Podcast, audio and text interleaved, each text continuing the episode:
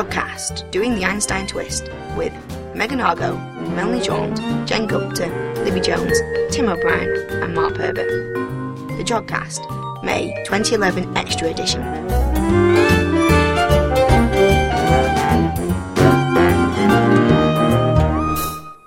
Hello and welcome to the Jodcast. I'm Libby Jones, and joining me today is Mark and Melanie. Hello. Hello. In this month's extra show, we have exciting new results from Herschel. Dr. Tim O'Brien answers your astronomical questions. And first, before all of that, we have more interviews from the National Astronomical Meeting in Llandudno. Um, okay, so I'm talking to Karen Masters, who is here on behalf of LOFAR. So tell us all about LOFAR. Uh, LOFAR stands for the Low Frequency Array. Um, it's a pan European radio telescope. Uh, it, has got stations, uh, the, the, bulk of it is in the Netherlands and it's run out of the Netherlands. Um, but there's also stations in Germany and Sweden, uh, France, and the UK. Uh, the UK station is in Hampshire, and it has uh, almost 200 antennas, um, literally in a field actually. Um, right over the fence, they grow the mushrooms that they sell at Waitrose. so it's a really a, a, nice rural location away from all, all sources of, uh, or many sources of FM radio. Um, LOFAR works at two frequency bands, just below and just above the FM radio bands. I mean, it has two types of antennas that do that. Um, the low band antennas they look a little bit like tents but without canvas. One of the fun things about LOFAR um, is that the, the station in the UK was actually built with the help of volunteer uh, labour. The, the low band antennas, the LBAs, um, were quite simple to put together, and so we didn't need any kind of massive technical expertise. So students and, and postdocs from universities in the, in the, in the, the, the southeast of, of the UK and the SEPNet. Uh, region, including uh, lots of people from the University of Portsmouth, where I work, um, went to Chilbolton and we spent a week uh, commuting to Chilbolton and going and building these antennas. And we built 96 of the LBAs in a week. It's quite fun because all the bits are sent from the Netherlands. It's a little bit like a flat pack telescope. Um, so these two lorries arrived with all the parts and then we had to put it together. The high band antennas are a little bit more complicated and were, were put together uh, with the help of uh, forklift trucks and professionals a little bit later in the summer. And uh, the UK station was opened in September by Jocelyn Bell, and we had a nice opening ceremony. And we had the first light image, um, including the UK station, the French station, and one of the German stations, along with the Netherlands. Uh, the stations in several of the stations in the Netherlands. I think they have almost 30 now working in the Netherlands. Um, that first light image was produced uh, earlier this year and uh, showed the massive increase in resolution you get when you go from just the core in the Netherlands to including these outer um, international stations or making the International LOFAR Telescope. It's a, a multi acronym acronym, ILT. So, what kind of science is LOFAR intended to do? Uh, LOFAR has several key science uh, goals. One of the biggest is probably to trying to detect the epoch of reionization. Um, so, this is the period in the universe when the first stars turned on. Um, so if you go right back to the Big Bang, um, you have sort of the hot plasma at the Big Bang, and we know people probably have heard of the CMB radiation. That's when the electrons first combined with protons, and the photons free streamed across the universe. After that time, the universe was full of neutral hydrogen, just hydrogen atoms floating around, and very little structure. There were no stars, no galaxies, nothing like that very slowly stuff collected under gravity, and eventually um, parts of the universe got dense enough for the first stars to turn on. When that happens, the first stars ionize all that neutral hydrogen, and that's what we call reionization.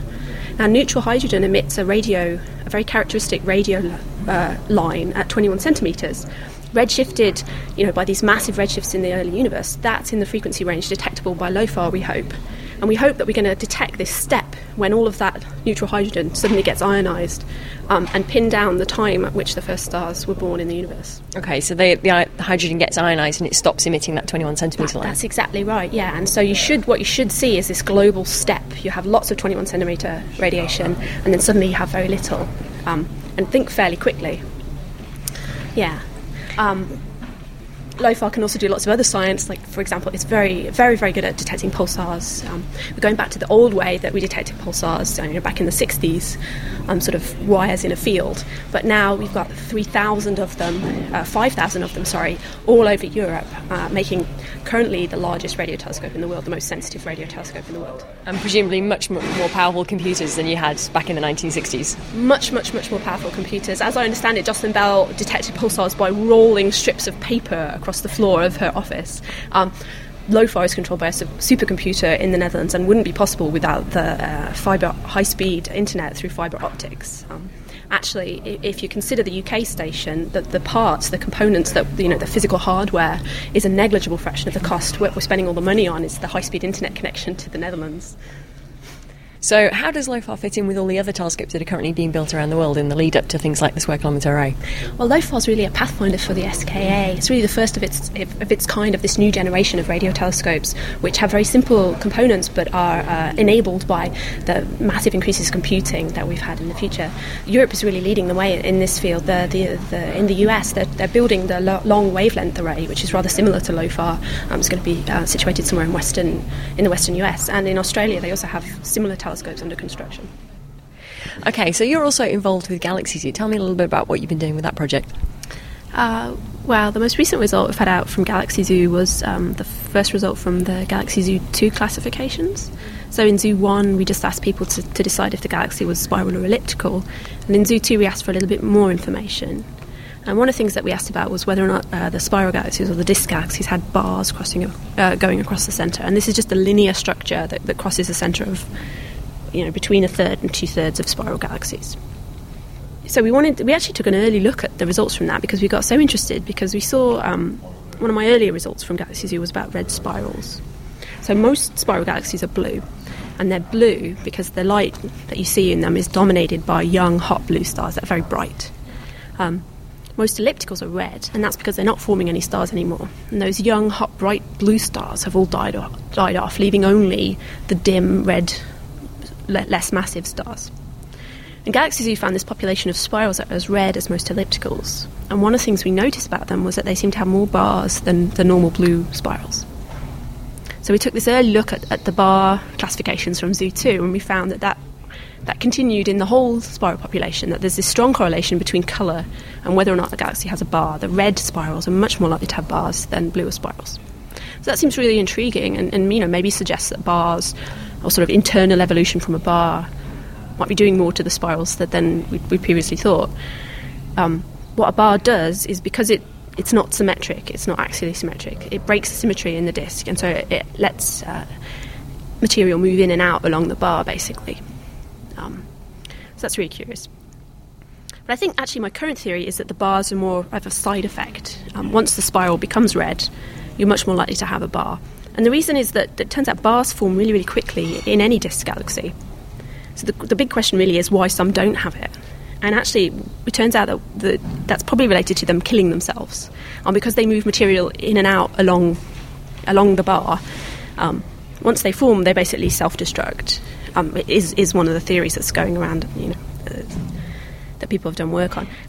But but it seems that once you get rid of the gas in a galaxy, um, and the gas would be the fuel for star formation. So the red spirals, we, think, don't have a lot of this gas because they're no longer forming stars. That's what's turned them red.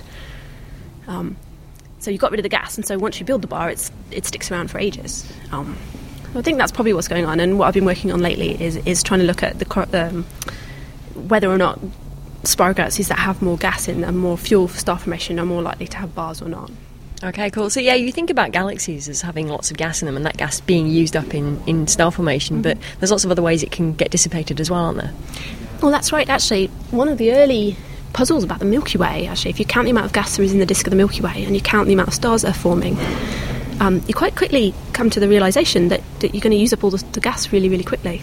And so there was this model that came up that. Uh, that there must be gas raining onto the disk of the galaxy from a hot halo.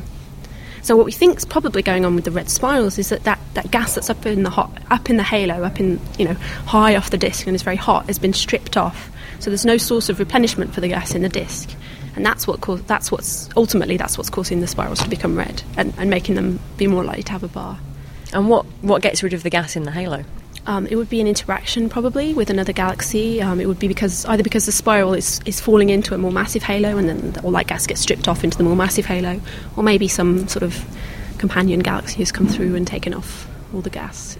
So these red spirals, sort of, you see them more in galaxy groups and clusters and things. Yeah, there's quite a, a clear uh, correlation that they're more likely to be present in intermediate environments. We actually see them in all environments um, which tells you that it can't be a really strong environmental process. It can't be something like an interaction with a cluster, or it can't be something that requires a cluster that's caused that's turning them red. But this sort of gentle stripping off of gas in the halo can happen at quite low densities, can happen uh, pretty much anywhere, but it is more likely to happen in intermediate environments, and so that's what makes you think that's a good candidate for the, the process. Um, so Galaxy Zoo is doing all these all these really cool things. What's what sort of next? What's on the horizon for Galaxy Zoo as a project as a whole? Um, well, what's running now at, at, the Galaxy Zoo website is www.galaxyzoo.org is um, is Hubble Zoo, and this is instead of uh, Zoo One and Zoo Two used images from the Sloan Digital Sky Survey. Uh, so there's a very local galaxies, effectively. Obviously, they're a long, long way away by human scales, but there's a galaxies, you know, really close by on galactic scales. Um, in Hubble Zoo, we've moved to images from the Hubble Space Telescope, and these are now galaxies that are much, much further away, about half the age of the universe away.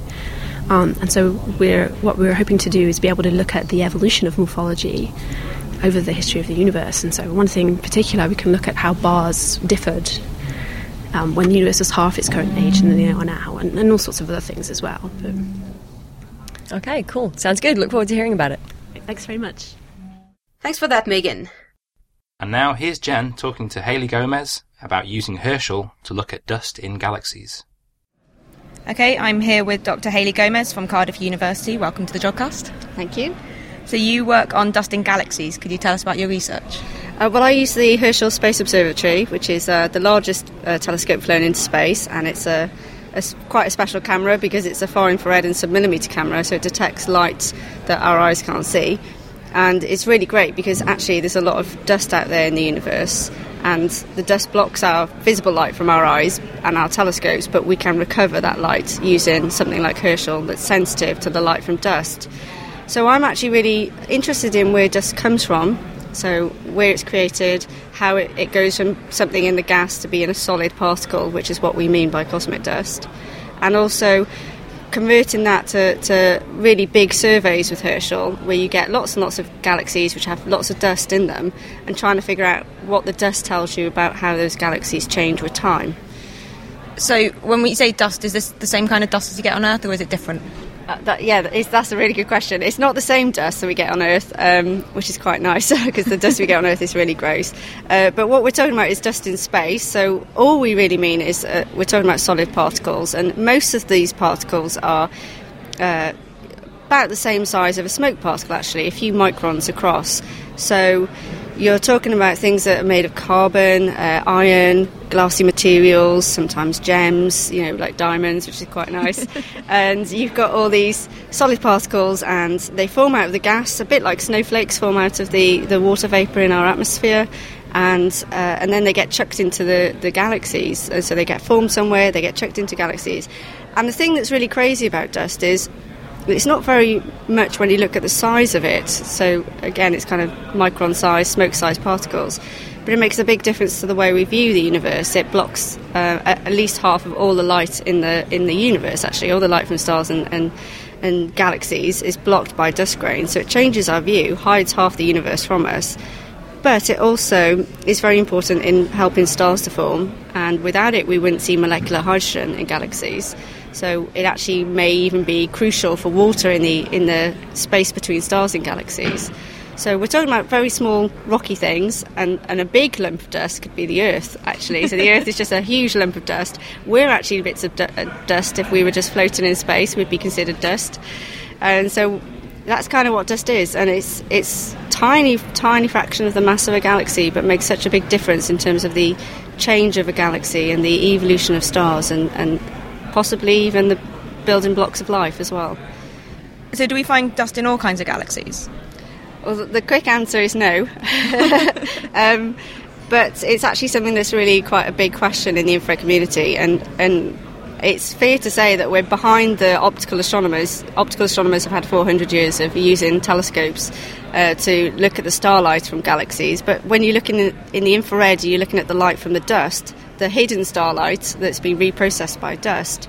Um, we've really only been able to do that since the late 90s, and that's because the instrumentation and the, the, the, technology just hasn't been there. And we have to go to space, which makes it very expensive because of our own atmosphere. But what we do know is that um, if you ask that question now with the telescopes we have, like Herschel, we're able to say no, spiral galaxies like the Milky Way they have stars forming in them. They're kind of slightly more active. Um, our Milky Way is forming one star a year, and it has spiral arms. Those galaxies have dust, and actually a lot more dust than we can explain, in fact. But when you look at galaxies that we call ellipticals, so they have no spiral arms, they're elliptical in shape, and they're kind of dead systems. They don't have much gas in them, and there really seems to be a dearth of dust. So there's something in those galaxies that's, that's effectively got rid of all the dust in them, whereas in spiral galaxies we do see a lot of dust. Can you just explain a bit about the actual physical process then of how the dust emits this infrared light? You said it's reprocessed starlight. That's right. So you have um, you have starlight, say, and then you put a little bit of uh, dust in the way, so a little bit of carbon or maybe graphite, um, and this dust grain absorbs that starlight. So it just absorbs it. It's the perfect size to absorb the lights, and it heats up. It then cools down and it re radiates that light at longer wavelengths. So it really is stealing the optical light from our optical telescopes, absorbing it, and then re emitting it at or re radiating that at longer wavelengths. And can we talk a bit about Herschel? So, how has Herschel changed things? How many galaxies are we seeing? Things like that? Well, Herschel is a huge leap in our um, observational understanding of the universe. Uh, we've gone from only seeing, in fact, since the late 90s, we've gone from only seeing at most 100 objects, and that actually sounds quite a lot, but there are a lot of galaxies in the universe. if you compare that to the Hubble data, where you've got hundreds of thousands and millions of them, it's, it's quite embarrassing that in this regime we've only been looking at, at hundreds of galaxies, and they've always tended to be very bright or very rare objects, really kind of targeted, and they're not representative of what's actually out there. As an example, uh, the scuba instrument, which was our best, you know, state of the art instrument when I started my PhD, I won't say when that was, uh, and that actually saw in 51 hours of the best weather you can imagine from um, uh, Mauna Kea in Hawaii, it saw at best three galaxies, three dusty galaxies, 51 hours of, of, of observational time. Herschel in 16 hours detects more than 7,000. Whoa. So it's a huge leap in terms of numbers. The Herschel Atlas and the Hermes surveys, which are two big projects on Herschel, will end up getting hundreds of thousands of, of, of, these dusty galaxies. Galaxies that you might not actually see in any other wavelength because they have so much dust, they're just obscuring all the starlight. And we're actually starting to see that infrared galaxies are actually kind of normal. There's some that are really big and bright, and there's some that are really faint, but it, on the whole, they're normal, and we've never had that capability before. Well, that all sounds really interesting. Thank you very much for talking to us. Thank you. Woohoo! Thanks for that, Jen. I love the woohoo at the end there. I think we should have more whooping at the end of interviews in general. I agree. Hey, lots of excitement being interviewed on the Jodcast. And just to follow on from that interview with the woohooing, can't promise you any more of that though, we have Stephen Serjeant, who has exciting new results from Herschel. Hello, joining me on the Jodcast today is Dr. Stephen Serjeant from the Open University. Hello and welcome to the Jodcast. Hello and thanks for having me. Oh, it's brilliant. Now, you work on extragalactic surveys of star-forming galaxies. Could you tell me a bit about your research and how you do these surveys? Sure. Uh, well, I use a lot of space telescope data. So people think of uh, space telescopes as just the Hubble Space Telescope. In fact, that's far from being the case. There are lots of space telescopes.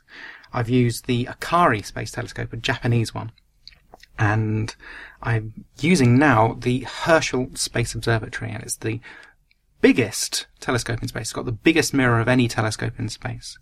And with it, we're painting the sky. We're doing the, the widest field survey that we can uh, with it. It's actually we're mapping one percent of the sky, and we're looking for bright uh, galaxies bursting with star formation. So we're looking for the formation of galaxies like our Milky Way right out to almost all the way back to the Big Bang. And it's, uh, Herschel is fantastically sensitive. It's been a really, really good mission. So we're uh, awash with data, and it's uh, it's a great time to be in astronomy when you're just so awash with data. So uh, yeah, uh, so we're having a, a great time. and you have two main goals in this survey that you're interested in yourself. The mm-hmm. working on quasars, mm-hmm. and you're also working on gravitational lensing. So, yeah. shall we start off with the quasars, and you can tell first of all tell us what is a quasar and why you're excited by them. Sure, sure.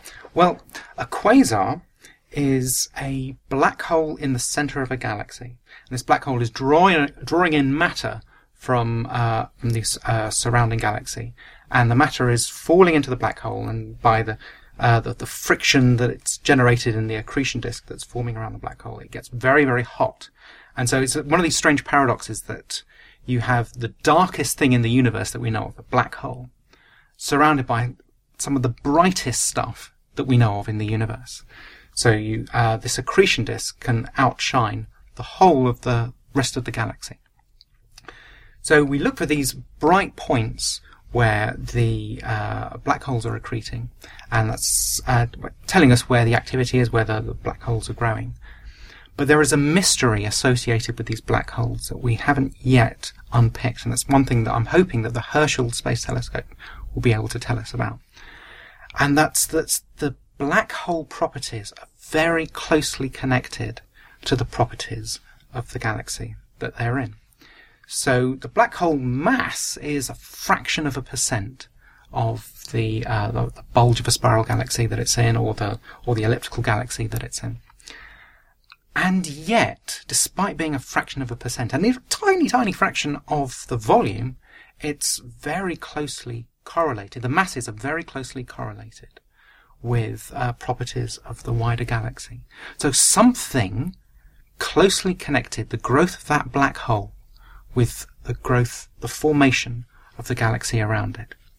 So what we're hoping to do with Herschel is we want to find places where the black holes are growing.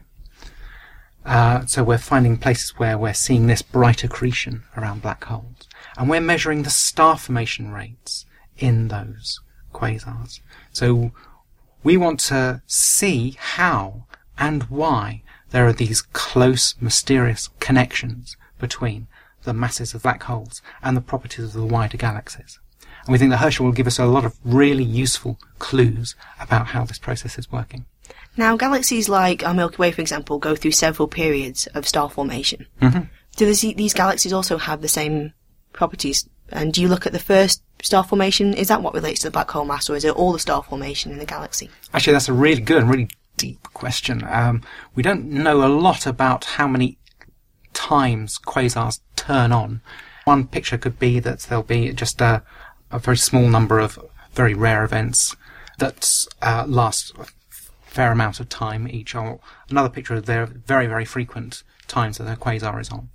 And uh, we don't know a lot about when star formation is going on. So how many, how often the star formation is going on. So, but I think the the likely thing is that they are they go essentially hand in hand, and there'll be a few, a, a handful of really key events where there's a lot of black hole growth and a lot of uh, star formation going on in the host galaxy, and these, uh, and we'll be picking out just those few epochs in, in galaxies uh, throughout most of the history of the universe.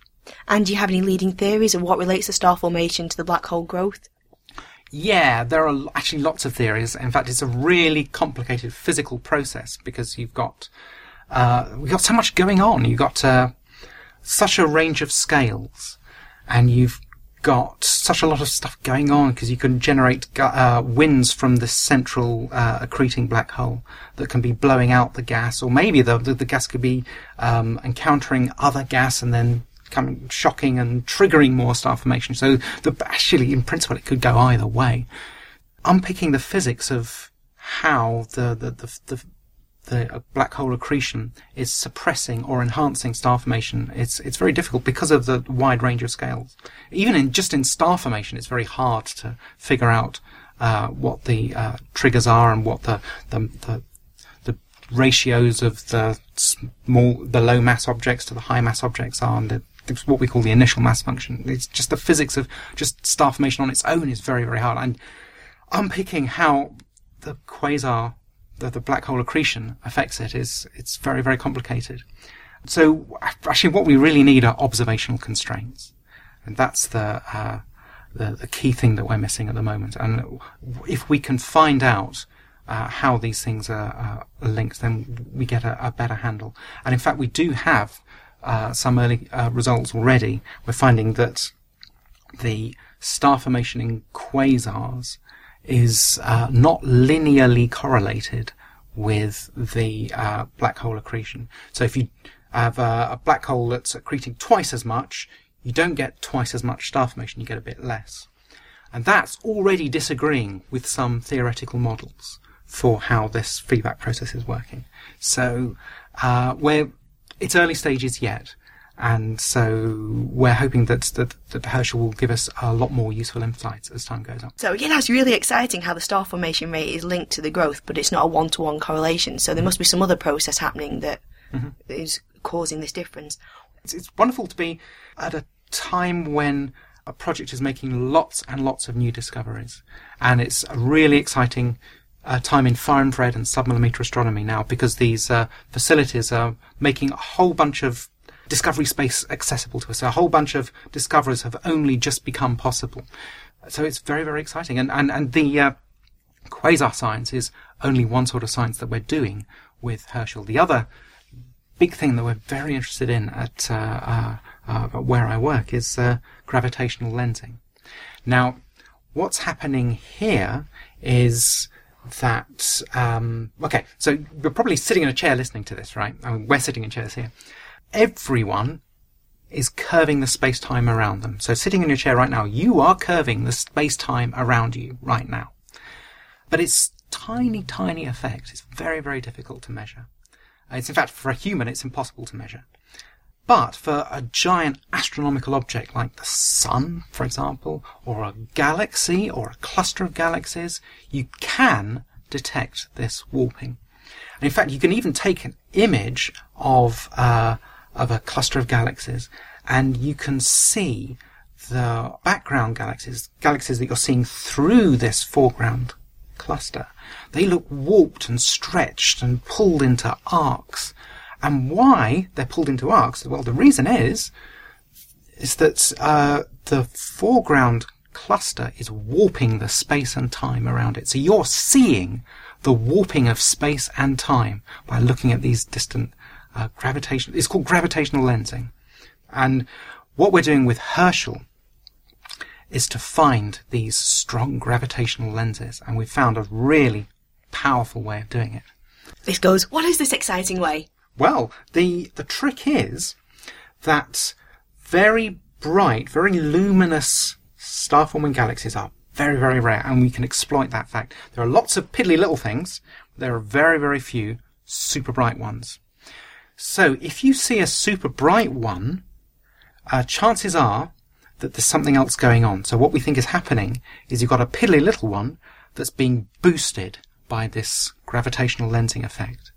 So what we're finding is we're painting the sky, looking for these very bright, bright, bright star-forming galaxies, and the ones that we see, these are strong gravitational lenses. These are like cosmic telescopes because because the uh, the gravitational lensing it makes them brighter. And it also stretches the images, so we're getting a, a sharper view of the background distant universe. It's also brighter, so that we can uh, study them much much more easily. Uh, so this is a fabulous new technique. Without this effect of the gravitational lenses, would we be able to see these galaxies that are so far away in the background that are being beamed towards us? Yes, but um, it's terribly hard because they they're, they're intrinsically much fainter. And there are surveys that are trying to do this. I mean, there are projects that are trying to do this. I don't want to, to belittle the excellent work that they're doing, but by exploiting this strong gravitational lensing of, of, of these far infrared galaxies, uh, we can probe this distant galaxy population in a way that's never been possible before, at least for, for, for far infrared and submillimeter galaxies. And so this has been the big breakthrough that we've had. You see, it's been very, very hard work finding these strong gravitational lenses. And we're here at um, uh, in Manchester, and this is the Jodcast, and one of the fantastic results from Jodrell Bank has been the gravitational lens survey. And this has been a really hard piece of work, trawling through tens of thousands of galaxies, looking for those rare few that are strong gravitational lenses. And it's been uh, and it's a fantastic achievement by the Jodrell Bank, the, the, uh, the class survey. That's what it's called. So what we've found is that uh, with Herschel, we don't have to sift through tens of thousands. We can get basically 100% selection efficiency. So uh, in our first five candidates, we found all five were strong gravitational lenses. And this was you know, fantastic, fantastic results. We were very, very excited by this. And so our plan is, uh, this is something we're collaborating with uh, uh, guys here in uh, Jodrell Bank and elsewhere, is to use the new E. Merlin telescope array to follow up these uh, strong gravitational lenses. And so we'll unpick and see what's going on in these these very distant galaxies at much sharper resolution than would otherwise be possible. So it's a it's a really powerful new technique for finding these uh, submillimeter galaxies. So we're very excited. I have a question about this strong lensing. Mm-hmm. Now, some ways in planet hunting, they use gravitational lensing to detect a planet, and they say you can't go back and look again. How Mm. come in strong lens in the strong lensing effect, you can go back and do follow-up surveys? Ah, ah, right, right. Yeah, that's because with these planet surveys, what you've got is um, you've got some background star, and you've got some foreground thing that's just drifting in front. And as it just lines up perfectly, the foreground star or planet or whatever is is gravitationally boosting the background thing. But then it drifts away again. Now you could, if you knew the direction that it was going in, and you had a spaceship or something, you could go and you could reobserve. But that's you know we're kind of short of spaceships, so we so it's it's kind of tricky. But but I mean you could in principle. I mean it uh, had been proposed, I think, for for one interplanetary mission could in principle have reobserved uh, microlens planet observation. But um, these are rare, rare opportunities, so it's it's pretty tricky. But with our galaxies, the relative motion's very, very, very slow. So we've got plenty of time to go back. You know, it's eons that it would take. Uh, and it's kind of handy because uh, uh, uh, then we have the opportunity to make these uh, exquisitely high resolution images that we would otherwise be uh, completely inaccessible to us. The light from these images have all been distorted in the gravitational lens. Mm-hmm. How do you put all that back together to get and get rid of the foreground object? I assume you get corrupting your light. Mm-hmm. Is there a way for you to do that to see properly what the galaxy's like? Yeah, actually, the um, uh, well, here the, the, these uh, nature of these background galaxies is helping us because they are sub-millimeter wave detected galaxies. It turns out that uh, these galaxies very very dusty because it's it's it's dust that is radiating this far infrared light. This dust also makes the galaxies very red in optical light. So if you look in optical light, basically all that you're seeing are these foreground objects. But when you shift into the infrared light, you see the uh, the background galaxy appear. It's looking at the differences between what you're seeing in the optical and what you're seeing in the infrared that give you the handle as to what's background and what's foreground. So uh, we've been taking data with the uh, Keck telescopes, and even with this this gigantic Keck telescope, we still couldn't detect anything at all from our background uh, lensed galaxies. But when we looked at it with the infrared camera on the Hubble Space Telescope, then we've seen some absolutely exquisite, uh, beautiful lens configurations, beautiful Einstein rings. That uh, it's been very very exciting seeing these things. And these, this you've seen these like 20 hours ago for the first time. Yeah, yeah, like that, my- haven't yeah, you? yes, yes, So my- very up to date on this. very, very up to date. So, um, my uh, uh, as a, a guy working at the Open University, Mattia Negrello has uh, uh, just presented these in a conference in um, California just the uh, just yesterday, in fact, and today I'm presenting them at Jodrell Bank and at, at the University of Manchester. That's fantastic. So what is an Einstein ring? Is that just the lensing? Can you Ah. describe these images a bit? Yeah, sure, of course. Well, imagine that you've got a foreground object and you've got a background object exactly lined up behind it. Okay. So the question is, what would you see? Well, there's a symmetry argument that uh, uh, if your foreground thing is symmetrical, uh, circularly symmetric, and your background thing is circularly symmetric, say, then the image that you see has to be circularly symmetric because there's nothing in this configuration to give it any preferred direction. And so there has to be a ring shape. So the background object, which is some background splodge, will be stretched into a circle around this foreground object. And this stretching into a circle is, is exactly what we're seeing with these uh, uh, Hubble Space Telescope data that we've literally just hot off the press. They're absolutely fantastic data. The, the images are, it's hard to say on a podcast like this, uh, just how fantastic an image actually is. But I'm sure we'll try and find a way to show you that image eventually, at least. Yep, when we can, when when we've published it, and uh, we'll do a press release image, and we'll certainly pass it on to you so you can host it on whatever web pages you like. The lens object, uh, I was looking on this image you showed in your talk today, is 11 billion years ago in the past, or something like that, whereas the uh, the galaxy, what's doing the lensing, is 3 billion years ago, which is a massive difference. What's quite surprising is those objects in the past, so far away, are producing stars. Are these objects still producing stars now? I mean, it's eleven Ah. billion years ago. Ah, now that's a really good question, and we think that star formation will happen in bursts. So probably that burst won't have lasted for that long, and so it will have died away, and maybe have a few more bursts in the meantime. But the really subtle thing is that whether it's the same object, because what's happening is that galaxies are colliding with galaxies and merging. So right now, um, our galaxy has uh, uh, galaxies that are orbiting it and being drawn in. So it's accreting the Magellanic Cloud, cloud galaxies. And we ourselves are falling towards the Andromeda galaxy. And in four or ten billion years, we'll collide, and uh, there'll be a some combined giant galaxy that we make. So, so let's suppose that there's some uh, astronomer in the distant future. They see uh, our galaxy, they'll see the Andromeda galaxy, and then someone asks the question, well, are these galaxies still forming stars? But by the time that they're observing it, will have merged and merged again, and probably merged again with other things, and so it becomes quite difficult to to to say what's to track the identity of an object through cosmic time like that.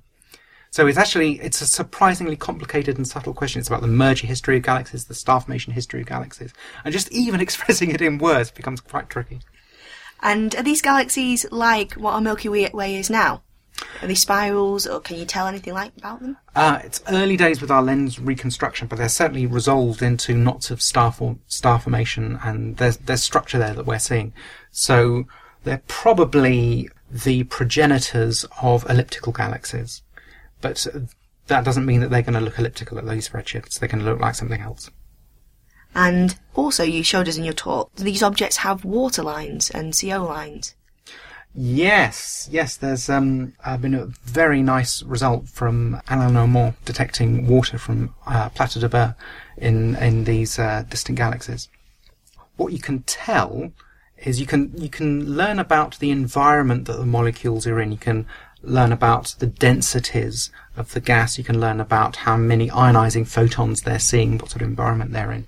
And the interesting thing is that uh, from this spectroscopic data from the from these uh, emission lines that we're seeing, it looks like there are there's an active nucleus in there. So there is an accreting black hole lurking inside this uh, otherwise star-forming galaxy.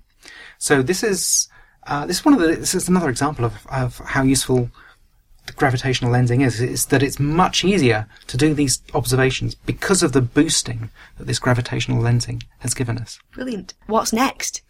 Well, uh, we will be uh, releasing, we already have released some data to the public. And by the public, I mean generally the astronomical community, but anyone can download data from the Herschel Space Telescope. And uh, we have reduced images. You can have a great swathe of the sky that you can uh, now see. And we've got images tailored for the public as well. So GIFs and JPEGs, that sort of thing. So there's there's a lot to rummage, and we'll be making more and more data releases as the survey goes on that anyone can download. So go have a play, do please. Oh, lovely pictures. That's the great the great thing about astronomy. You get to see so many pretty pictures, and oh, you've got loads with Einstein rings and everything. In gravitational lensing, you're looking quite far back Yeah. in terms of time and the early. You look, you're close to the earlier universe, aren't you? Mm. Well, actually, it's one of the um, amazing things. You can see galaxies through most of the history of the universe. In fact, all right, I contend that cosmologists are much luckier than particle physicists, let's say. Okay, so if you're a particle physicist, you could ask a question, a really fundamental, important, engaging question that could be completely impossible to answer. So if you're interested in M theory or superstring theory or something, your really fundamental interesting questions could be completely inaccessible to experiment. You need gigantic, galactic-sized particle accelerators to, to do it. And you just, there's no chance you would ever be able to do that. But in cosmology, you can see galaxies nearly all the way back to the Big Bang. And that to me is absolutely staggering that that is possible, that, that, that it's technologically feasible, that it's affordable, that we, that we can do it at all is just stunning. I, I think we have a, it, I feel a real privilege to be uh, doing cosmology and to have the accessible questions. And also, right now is a really fantastic, exciting time in cosmology because all of the big questions that uh, you could ask about the, fate of the universe, the content of the universe, the uh, how all of the galaxies came and together and formed, where all the spiral disks came from, and uh, how the bulges of spirals came about, and how the the links to the black holes in the centre, where it all came from. All of these fundamental questions are being answered right now, so it's a fantastically exciting time in cosmology right now. Well, following on from that, mm-hmm. if from the Big Bang, mm-hmm. there's no, there's just the building blocks of matter, and there's no stars or anything like that. But suddenly, then you suddenly see these galaxies appearing. Mm-hmm. How did they suddenly, well, be there? Yeah, now there's a really deep question. It's uh, what generated the first light in the universe. So you have the uh, the early universe. The, universe eventually is expanding, becomes transparent. It's dark. There's nothing in it. Just gas, and then the uh, the gas condenses down and forms the first stars and the first galaxies. So. I mean, gravity is the reason that these things happen. Is that uh, uh, you just need slight perturbations from uniformity. It's very unstable to forming clumps of stuff, and so you uh, stuff falls together and uh, forms the first stars and the first galaxies. But as to what they looked like, the very, very first luminous things in the universe, we still don't know. And we will have to wait for telescopes like the James Webb Space Telescope to give us the first insights. Also, the Square Kilometre Array when that comes. That will give us the first. So wow, these lens objects that uh, 11 billion years ago aren't even close to being the first objects. There's a long way yeah. to go yet. They're, we're not. Uh, yeah, they're, they're very early, and they are um, most of the way to the Big Bang. But there is this small window of time when the very, very first things um, I mean, as a fraction of the history of the universe, it's a really tiny shard, but it's a really interesting tiny shard at the very, very earliest times. And we'll be probing that with the next generation of facilities. And that's, as I say, it's a fantastically exciting time. Another part of your life is you're a science consultant for Bang Goes the Theory and oh. other TV shows. Oh my goodness, yes, yes. Can you tell us, like, what do you do and how do you come up with concepts? Oh, right. Well, what we do, I'm leading a team. It's not just me. I'm leading a team of uh, about a dozen people who are consulting on this Bang Goes the Theory TV show. The first thing we do is is check that stuff is working. The the scripts that they're going to be talking through are factually correct, and we can also give them pointers on where the hot science is because the B, the BBC, the broadcasters, are not scientists themselves. So they ask us, you know, what's hot, where's stuff going, where are the exciting areas. Although, of course, the BBC have the editorial say. I mean, it's quite right that we we ourselves are not broadcasters. So. Uh, but so we check for factual errors, and uh, mostly it works out, and stuff doesn't slip through. But uh, there have been a few things that have been not quite perfect. But hey, it's telly, it's telly, it's telly, and it's brilliant telly. It's really, really good. And what I really love is that uh, especially actually with the most recent series of Bang Goes the Theory, is you've got a. It's it's the studio discussions. That's what I really like. Is you have intelligent people talking intelligently about scientific topics at a time which is opposite Coronation Street, and that's just fantastic. I mean, it's what the I mean, you could say it's what the BBC is for. It's just brilliant. It's absolutely brilliant that it's bringing science in a completely accessible way to to a very very it's to, to a huge audience. Yeah, millions and millions of people. So it's, it's it's it's wonderful being involved in that. And do you have any favourite ideas? Have you come up with any of the ideas for this show? Yes, some. Uh, I can't say too much because there'll be stuff that'll be broadcast a little Ooh. bit later. So, so we're in discussions already now about the series five of Bang Goes the Theory, and I and I, I like the way that uh, the the series has has grown. It's now got a lot more.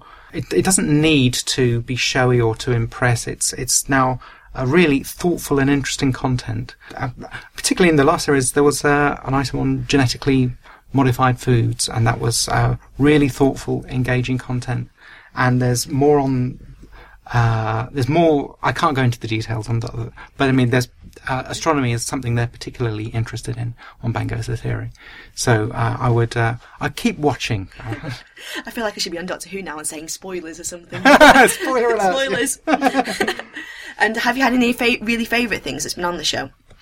Well, in series one, they uh, got Marek Kukula and uh, flung him around, in, or, or Marek was flinging around one of the presenters in a dark matter demonstration. That was uh, uh, that was that was kind of fun to watch. Oh, fantastic. Oh, it sounds like such an exciting thing to be able to consult on a TV show as popular as that. I mean, it's a fantastic show. I love it. Yeah, it's it's and and broadcasting has a, a very different set of intellectual values. It's uh, wonderful to be involved in that, such as uh, an alien intellectual discipline as as broadcasting, and in fact, Jodcast too is it's brilliant. Do you know what? It's been an absolute pleasure being on the Jodcast. It's been fascinating. It's brilliant. right, thanks for having me. It's been a lot of fun. Thanks for that, Libby. And now for the bit we can't fit in anywhere else, the odds and ends section of the show. Okay, so first we have some uh, exciting results from Gravity Probe B, which is a space gyroscope, uh, which was launched in 2004, even though it started being commissioned in 1963. Can you imagine, like a 40-year-old project? To What were they doing for 40 years? Uh, I think they were developing the technology mostly because, you know, between the time they have the idea and the time they have the technology, it, it takes some time. But the, the telescope was launched in 2004 and has been observing for six years. It was decommissioned in December 2010. It was looking basically at the effect of the rotation of the Earth on space-time and how, according to Einstein's general theory of relativity, if the Earth is rotating in space-time, it's like if it was rotating a little bit like in honey, it would make space-time twist. And so if you're looking at a point in space, a fixed point in space, if you want to stay on the same position, you'll have to slightly rotate, which is why they use the gyroscope telescope to do that. This telescope was looking at one star, IM Pegasi, and it looked at it for a very long time and it was recording if it has to, had to rotate to stay on position with the star. And it did, which means that space-time was rotating, which confirmed Einstein's theory, which is pretty exciting. Woo! So, so the Earth's rotation is actually making the space time around it slightly swirly shape. Yes, exactly. That's the idea. That's cool. I'm glad we know that. Well, I'm, I'm mostly glad that you can actually see it and test it. I never thought that it was testable. So we must be seeing really, really, really tiny changes. It does. It does, but it can still record it, which is really impressive. So that is a really exciting new test of general relativity. That's what they've been waiting the 40 years for then, I guess. Pretty much, I think. On the 30th of April, there was a very unusual case of astronomy coming to the astronomers when a meteorite smashed through somebody's roof in a small village in Poland. It was actually on a farm. It broke through the roof and then hit the ground and smashed into a number of pieces. And yeah, well, fortunately not. It didn't hit anybody. That would have been really unlucky. I think I've never heard of anyone getting hit by a meteorite. But um, the farm owner, according to what I've read, Mrs. Alfreda, heard the sound and then she found it on the ground and actually picked up a one kilogram piece of this thing and it was still warm and the end was sort of rounded because it had been molded by heat of the atmosphere and I suppose that's how it made it through because most uh, meteorites that size would just burn up. You should definitely play the lottery because I think chances of having a meteorite go through your roof compared to the chances of winning the lottery. Probably Yeah. smaller than winning the lottery. So what are they going to do with this bag of sugar weighted meteorite? Yes, it is roughly the weight of a big bag of sugar. Um, it's been taken away to be analysed at, uh, I don't know if I'm pronouncing this correctly, but the Wroclaw University of Technology in Poland. So they're going to analyse its chemical composition try and see where it came from. Exciting time. So we can find out if it's from the debris disk of our solar system formation, if it's pre-solar system, or if it was created in some processing events of comets. Oh yay! I might get to see some of this data. That's really exciting. I wonder if people collect these things. I know that people collect uh, cars on which meteorites have fallen. I don't know about houses. roofs. that might be a bit of like space consuming hobby. That piece of roof could end up in a museum. Apparently, that's probably where the meteorite is going to be in the long term. Oh wow. Cool. There is a few exciting events coming up. First, in Intech in Hampshire near Winchester, they are doing a series of events for the deaf and hard of hearing on the 22nd of May. So this includes planetarium shows and talks with sign language and also subtitles. Also, other events. Mark, I think, has got the latest news for this. Yeah, on the 15th of June, there's going to be a lunar eclipse. And, yep, that's definitely a whooping event, I think. And the Museum of Science and Industry in Manchester is once again letting us, that's uh, University of Manchester astronomers, in to uh, do things in their museum, give talks and planetarium shows, and help them set up various events which you can come down and see. It's going to be very exciting. So if you're around Manchester, do come and see us. Uh, you won't regret it. It's going to be taking place from 5 to 9 pm. Obviously, the lunar eclipse, being as it's near midsummer, is not actually going to be visible until about 10 pm. So, as a special treat, we're all going off to a bar on the 23rd floor of the tallest building in Manchester, the Hilton Hotel, from where we hope to see the moon rise in eclipse if it's not cloudy. Let's really hope it's not cloudy. I really want to see that eclipse and I really want to see it from the Hilton. You get an awesome view. You can see all the way to the Lovell Telescope and apparently even Blackpool Tower on a clear Oh, wow. Yeah, so we were up there preparing for this event, and we were looking, and we could just see this white sheen on the horizon, and we were thinking, hmm, that's in the direction of Jodrell Bank. Is it the telescope? And then we saw it move position, so it's just on the edge of what you can resolve, but it was pretty cool. Cool. So seeing the moon like that will be fantastic. The event is aimed at ages 14 and up, and you'll have to be over 18 to come into the bar, which is called Cloud 23. So we hope to see some of you there. Yep, you're all invited. If you want to know more about lunar eclipses or any other questions about astronomy, you can write into the show, and that leads nicely on to Ask an Astronomer with Tim. So the first question this month is from Greg, and he's basically asking about the relationship between maths and astronomy, and he wants to know um, basically whether maths is essential to the pursuit of astronomy, whether it be as a professional astronomer or as a hobbyist astronomer. Well, I think uh, in the latter case, if you if you're really looking at um, doing astronomy as a as a hobby, really in your spare time, then def- you definitely don't need maths. It's you can basically just go out there, use your eyes for the first thing, um, get yourself a pair of binoculars, get yourself a small telescope. Um, you can do interesting things. You can work out. You know, I mean, one of the most exciting things I did with my own telescope was was finding um, the Crab Nebula with just just from my back garden with a with a small telescope, and it's not a very bright thing, but basically you just get you know get some software like Stellarium or something like that, um, find out where it is relative to the bright stars, and then use your use your telescope to sort of find the patterns of bright stars and work your way from brighter to fainter and fainter stars until eventually you spot this sort of fuzzy object. And, and, you know, to be honest, even though the, what you see is nothing like as spectacular as what you see with a, you know, in the, you know, on the web, you know, with HST images of the Crab Nebula or something, the very fact that you found it yourself is where all the enjoyment is, I think. So there's, there's definitely something to be done there without maths. If you want to be a professional astronomer, then yep, sure, you do, you do need maths. But even uh, the, the the range of capability of professional astronomers in mathematics is quite is quite high. Uh, so some people are, you know, basically very mathematical. Some people, you know, they're competent, um, but they don't need, you know, they don't need mathematics particularly uh, at an advanced level to do the research that they do. For myself, I actually started off doing a I did a PhD in astronomy that was purely theoretical, so it was entirely a mathematical exercise. Um, initially basically pen and paper mathematics, um, and then uh, developed into a sort of computational application um, of, a, of, a, model. Uh, and I never even looked through a telescope, to be honest, during the whole of my PhD. These days I, I do, but uh, it's sort of you know it just varies from one one one person to another as to what you need. So the second question is from Willie Wilson, and it's all about our Milky Way galaxy and other galaxies. Uh, first of all, he asks, is the plane of our solar system the same as the plane of the Milky Way?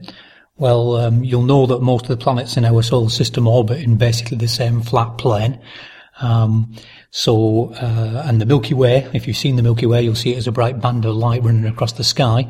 That's basically the disk, the flattened disk of our Milky Way galaxy that we're sort of seeing edge on. Um, well, those two planes are not uh, they're not the same. So in fact, our our solar system is about 60 degrees um, to the plane of the Milky Way. So we're sort of at an angle, an angle to it. Um, he then asks about um, is there matter, gas, or stars lying above and below the galactic plane, and if so, how is this matter distributed? Well, as I say, the the our galaxy is a is a disk galaxy, so most of the uh, stars and gas and dust are actually concentrated into this really quite um, thin disk. It's something like um, for the, for the stellar disk is something like thirty thousand parsecs across, um, thirty kiloparsecs across in, in diameter. Um, but its thickness at its thickest, it's, re- it's really only about something like a kiloparsec across. The the the dust and gas disk sort of extends farther out in terms of diameter than the, than the stellar disk, but they're still relatively thin compared to the diameter. And when you look at it in in detail, um, there is actually a very thin disk, sort of in the middle of the disk, if you like, uh, which is made of the coldest um, gas, for example, the sort of molecular hydrogen. And then as the gas sort of gets warmer, whether it's been um, maybe this sort of stuff that's been ionized and heated up by hot young stars, that sort of puffs up, as you might imagine, as it gets hotter, and so you get a slightly thicker disk. There's, so there is certainly structure to the disk, um, but most of the uh, gas and dust and stars is in this relative, relatively thin disk. Um, however, that is that does appear to be embedded in a sort of spheroidal, more or less spherical halo, um, which does contain some stars and does contain some gas, um, but is more is dominated by dark matter. So most of the mass of our galaxy is actually in this in this so-called dark matter halo. And then um, Willie also asks about um, why is there a central bulge in our galaxy? If you've seen pictures of other spiral galaxies, disk galaxies, seen edge on particularly, you'll see that the central part sort of bulges out. So you've got this sort of thinnish disk, um, but with this big central bulge in the middle. Uh, and our galaxy is no different. It does appear to have this central bulge. Now, to be honest, the, the, this is still discussed. The origin of bulges in, in, in galaxies is still discussed.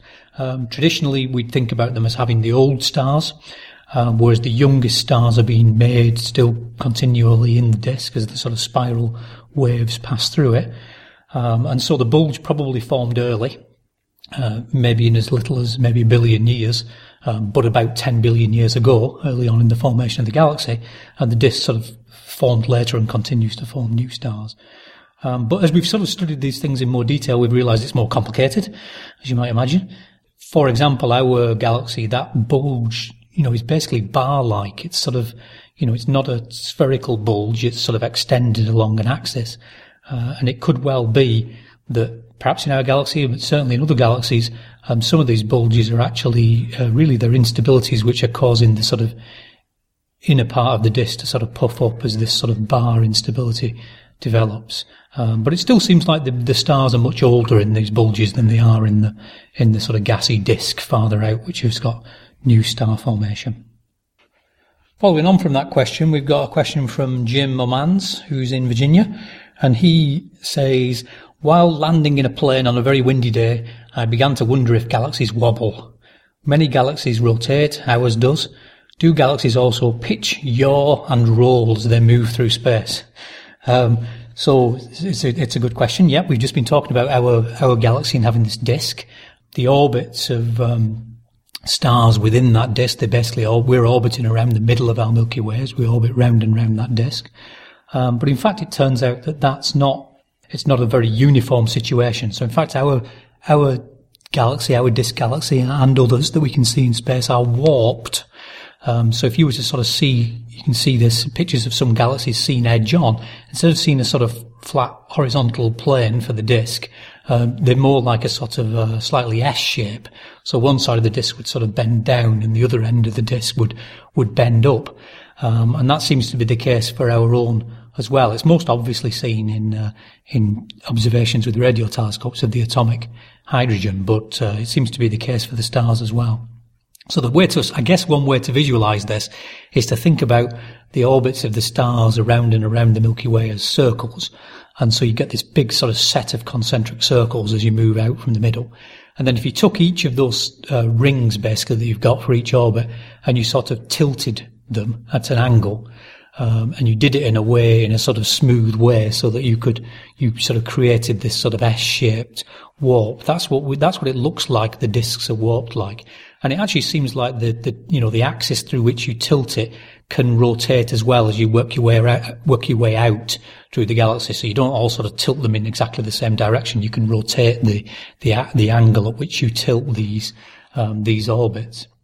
So I guess that's one way in which um, galaxies don't rotate in the way in the way you'd um, expect. You might ask, why are these things warped? And of course, that's what astronomers um, do ask. Uh, and the current um, current ideas uh, are focused around the fact that um, we think that, that galaxies, you know, formed in this sort of hierarchical sort of merging. So smaller galaxies merged together over the history of the universe to make larger galaxies. Um, and that would result basically in, in uh, a galaxy like our own is not just isolated in space. There are other galaxies that merge with ours, and even now we can see these sort of dwarf galaxies that are being ripped apart as they sort of plough into our own Milky Way. The Andromeda Galaxy is coming towards us, for example, and will merge with us in about three billion years or so. And when that happens, you can imagine that that basically, that the gravitational influence of this merging other mass composed of stars, gas and dark matter actually causes a perturbation on the orbits of the, of the stars and the gas in, in the other galaxy. And that can basically induce these warps and so you've got a situation where, where, yeah, you definitely can have a situation where a galaxy is sort of spinning in space, but it's, but it's basically getting uh, kicked and pushed and pulled by all these other interactions, as well as its own uh, naturally generated instabilities within within its own uh, within its own structure. So yeah, I would say they do. Um, they do. They can sort of pitch and yaw, if you like, but basically because of the interactions with other merging galaxies. And just one other thing on that topic. Um, we talked about disk galaxies a lot, but but quite uh, maybe about a third of galaxies are actually elliptical um, rather than being flattened disks, uh, and we think they're actually uh, rather grandly called triaxial ellipsoids. A triaxial ellipsoid. Um, if you imagine a rugby ball, or uh, in Jim's case in Virginia, there maybe an American football, um, is a sort of egg-shaped thing. If you could sort of sit on that uh, and squash it, then you've got a sort of triaxial ellipsoid. Um, and the orbits of the stars in those are more randomized than, say, in a disk galaxy where they're all sort of going round and around the center. Um, they're basically not all in the same plane. And the reason for that is because we think that these elliptical galaxies are formed by the mergers of disk galaxies. So if you took two disk, galaxies, like, say, Andromeda and, and the Milky Way, and they sort of merge together and there'll be at a sort of random angle to each other, then you can imagine the gravitational influence on the stars as they sort of uh, hit hit into each other. That causes the orbits to sort of be mixed up, and that results in something that's quite a you know can be quite a complex sort of uh, shape that can even sort of be tumbling, if you like, as it as it moves through space because again because of the the sort of gravitational the torques that are acting on it because of these interactions. Next question is from Ian Kennedy, and he asks, um, if the universe is expanding and everything is moving apart, how come galaxies collide? Well, it's a good question, of course, and if you're not being careful, you'll hear, you'll hear people say that what Hubble discovered was that when he looked out into space uh, and looked at all these uh, galaxies uh, other than our own and measured the redshifts, basically measured the, the Doppler shift of the, the light that's coming from them, he found that they were all redshifted and therefore that all these galaxies are moving away from us. That's what somebody would say if they weren't being careful. What they ought to say, um, at the very least, is to say that all the distant galaxies are moving away from us, because as we just mentioned, the Andromeda galaxy is actually moving towards us. So it's definitely not redshifted, it's blue shifted. Uh, and if you were being even more careful, you'd probably not even say uh, the distant galaxies are moving away from us. You'd probably say uh, clusters of galaxies are moving away from us. And the reason for all this is basically because uh, if galaxies are relatively close by, then gravity basically wins over the sort of cosmic expansion. Uh, and so basically the gravity between, you know, for example, the, the Milky Way and Andromeda and other galaxies in our local group, we're in a, we're in a group or a small cluster basically where we're orbiting one another and we might actually be heading towards one another and, and, and merge in the future. Um, but if you pick that sort of group or small, that cluster, and you picked another cluster at a much larger distance, then those clusters would be moving away from each other due to the expansion of the universe. And basically, the speed, if you pick sort of two galaxies in a group or a cluster um, that, are, that are orbiting one another or orbiting the center of the cluster, basically, then the typical the typical mass of a cluster um, would tell you the typical speeds at which the galaxies are moving within it. So just like the you know the speed of the planet orbit, planets orbiting the sun is determined by the mass of the sun largely, um, that dominates, and that's what uh, causes you know gives you the force of gravity that keeps a, a planet in orbit. That's what that's what will actually determine the speed of its orbit. So you can get the speeds of these uh, galaxy orbits from the mass of the, the cluster, and they're typically something like uh, several hundred kilometers per second, maybe 300 kilometers per second, say, is the speed at which a galaxy moves within a cluster. Now, if you know anything about um, the expansion of the universe, you might know about Hubble's law. And what Hubble uh, found in Hubble's law is he found that the speed at which um, these distant galaxies are moving away from us is proportional to their distance. And that's a natural consequence of, a, of an expanding universe model where every point's moving away from every other point and at some distant time in the past every point was on top of every other point. Um, so you can actually use Hubble's law, which just tells you that the speed at which they're moving away from us is equal to, proportional to distance and the proportionality constant is called Hubble's constant. So V equals H naught D, where V is velocity, H naught is Hubble's constant and D is the distance. So you could say, okay, well, if uh, if I want the Hubble expansion to dominate over this sort of motion of galaxies within clusters, then I want the speed due to the expansion of the universe in Hubble's law to be bigger than something like 300 kilometers per second. And you can stick into that equation what we know of Hubble's constant at the moment, what we've measured, uh, and you can work out basically that that for that to dominate, um, for the for the expansion velocity due to the, due to the expansion of the universe to dominate over the velocities in clusters, then the distance needs to be uh, something like uh, several tens of megaparsecs, millions of parsecs away. So maybe 30 or 40 megaparsecs. Then you know that uh, anything beyond about that distance, the so-called peculiar velocities, the sort of uh, random components of velocities due to motions of galaxies and clusters, is much smaller than the, the velocity due to the expansion of the universe. Question from David Entwistle who um, is basically asking about the arrangement of new radio telescope systems. He's talking about things like uh, SKA, square kilometre array, LOFAR, low frequency array, uh, and so on. Uh, and he's saying, looking at the arrangement of the aerials in the various new radio telescope systems, it looks fairly random. Uh, why is that, and how is the arrangement decided upon? Well, um, basically all these sorts of systems, whether it be LOFAR, whether it be e-MERLIN here in the UK, whether it be uh, SKA, they're all interferometers. So basically what we want, what we do is we take signals from individual elements, whether they look like aerials or whether they look like dishes, individual telescope dishes, and we combine those signals in pairs. So if any of you have heard of Young's double slit experiment, it's a bit like that. Um, you take these two signals from the, from a, each from a pair of telescopes and you combine them together. And so if you think about this big distribution of uh, antennas, the, the, the, sort of telescopes, um, or the aerials, for example, and they're spread around and you combine all the different pairs together, you get many different pairs if you've got lots of elements. When you do that, that's how, that's how we make the image. But basically this, the things that are important there are the separations of the, the two elements and the angle of the two elements, a line joining the two elements, as sort of projected onto the sky. And the separation tells us what the uh, resolution of that uh, element per is. So the farther apart the two elements, the sort of finer detail we would see. Um, so the sharper the view, the closer together uh, the two elements, that's sensitive to the sort of broader um, sort of low frequency, if you like, broader structures, more blurred out structures on the sky, uh, long spacings, large spacings between elements give you the finer detail.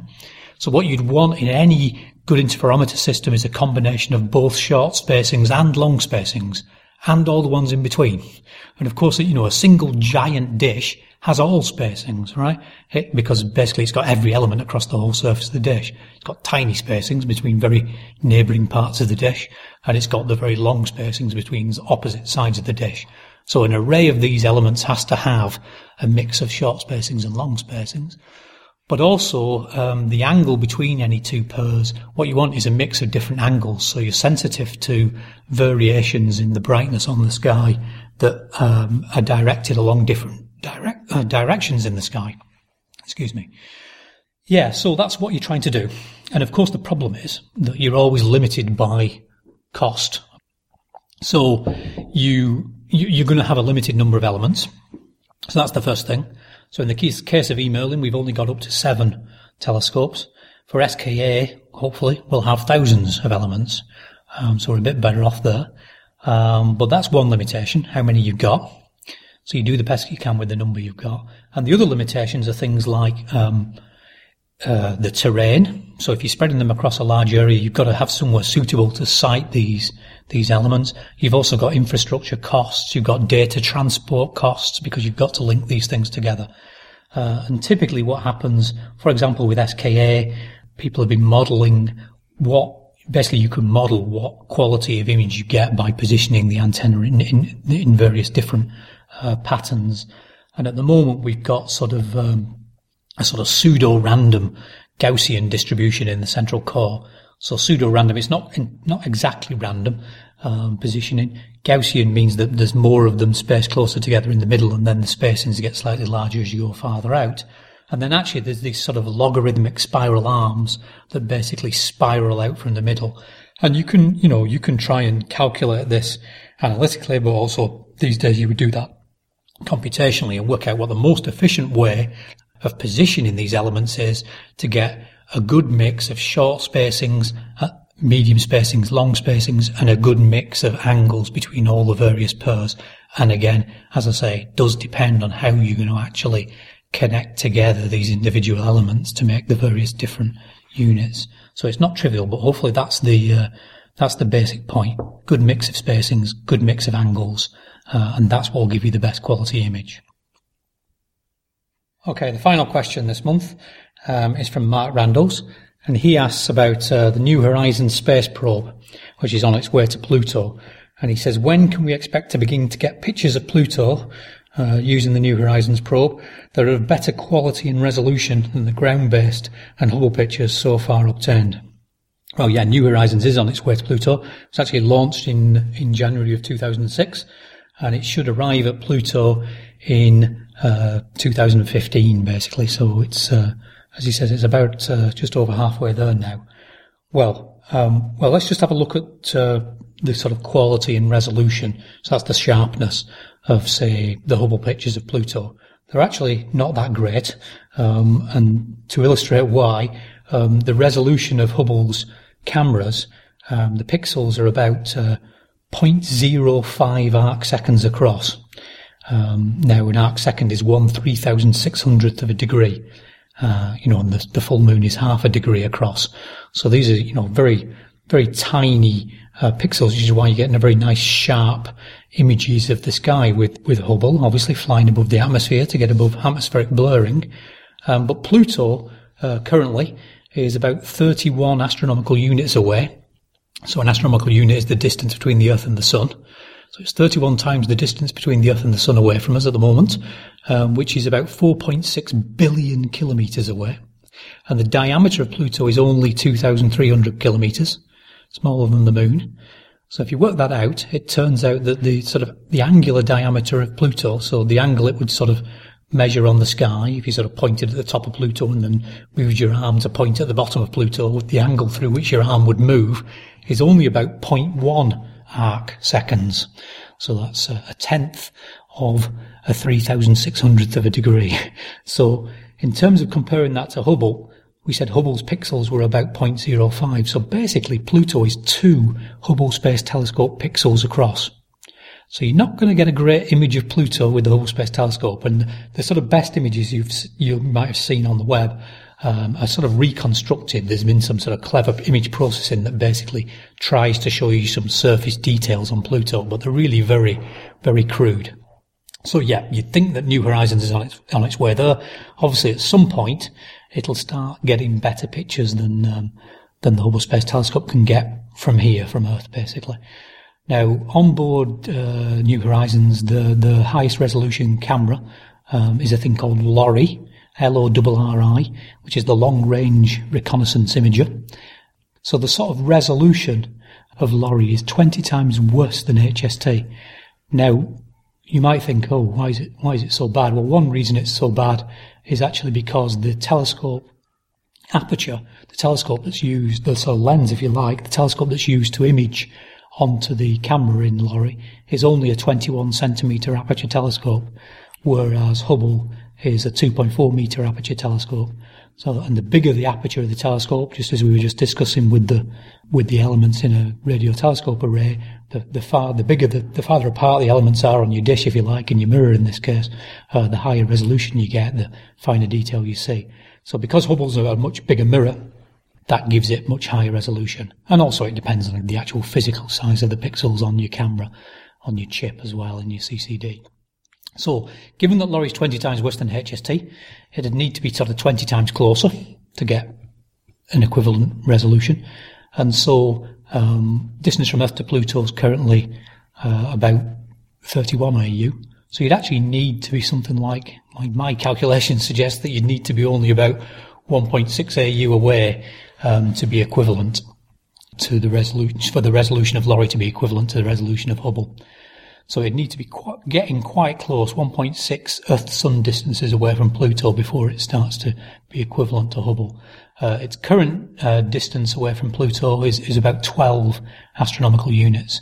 So it's a while yet. And in fact, if you have a look on the web, on New Horizons website, you'll find that they say they'll start resolving surface features in the summer of 2014. So unfortunately, we've still got another three years or so to wait before we start to see these sort of uh, these these res- resolution of the sort of surface light and dark patterns on Pluto. Obviously, by the time that uh, New Horizons gets to Pluto, then it's going to be so close up that in fact we're going to get some stunning pictures of Pluto with it, uh, but not for a while yet, I'm afraid. Okay, that's it for Ask an Astronomer for another month. Um, if you'd like to uh, send in your questions for next time, do so by all the various usual routes. Thanks for that, Tim. Now we're on to the feedback section of the show where we round up all the post, emails, etc. we have got in the last couple of weeks. We want to say get well soon to Mark Randalls, who sent us a letter, and also thanks very much for your question. On the forum, we have Earth Unit, who would like to say how great it was listening to the Jodcast with his new t-shirt. On Twitter, I would like to send a big thank to uh, my friend Polaris.ca, who uh, advertised the Jodcast for our friends in Canada. So hello to any new listeners in Canada. And on Facebook, Susan Kelly got in touch and said that we had a really action-packed episode for May 2011. Two conferences, heaps of interviews, and Stuart hurling himself in front of a bus, which she says was worth it. So um, we'll we'll pass that on to Stuart. Obviously, the bus wasn't really moving very quickly at the time. No Stuarts or buses were injured in the making of the Jodcast. So that's it for the show this time. If you want to get in touch with us, you can do so via the website at www.jodcast.net. On the forum at forum.jodcast.net. On Facebook at jodcast.net slash Facebook. At Twitter at twitter.com slash jodcast.